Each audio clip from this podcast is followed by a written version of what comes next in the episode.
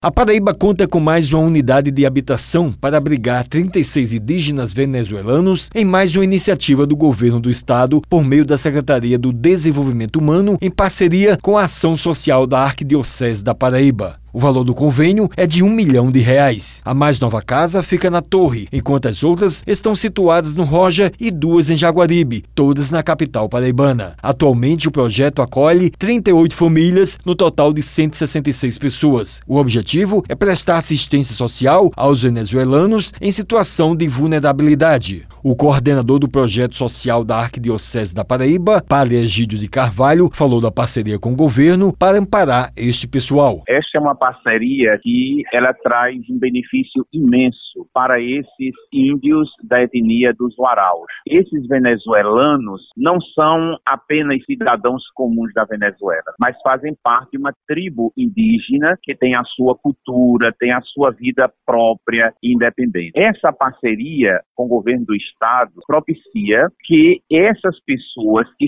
chegam à Paraíba sem nenhum horizonte, sem nenhum rumo, encontrem aquilo que é essencial para que eles possam viver com dignidade. A grande maioria é formada por crianças e essas crianças, elas precisam realmente desse apoio. Ele falou com relação ao projeto de produção de artesanato que os venezuelanos farão parte. A gente descobriu que eles fazem artesanato a partir dos elementos da cultura dele. E aí nós estamos treinando as mulheres com costura e aí elas já estão produzindo bolsas, elas já estão produzindo outros elementos que fazem parte da cultura delas. Os homens trabalham muito com a questão de colar, com de pulseira, para no final do ano a gente fazer uma grande feira de artesanato. As pessoas que quiserem ajudar, somente procurar o Hospital Padre Zé. O secretário estadual do Desenvolvimento Humano, Tibério Limeira, disse da importância da iniciativa do governo de uma política pública para os refugiados. A parceria ela tem sido decisiva para que a gente possa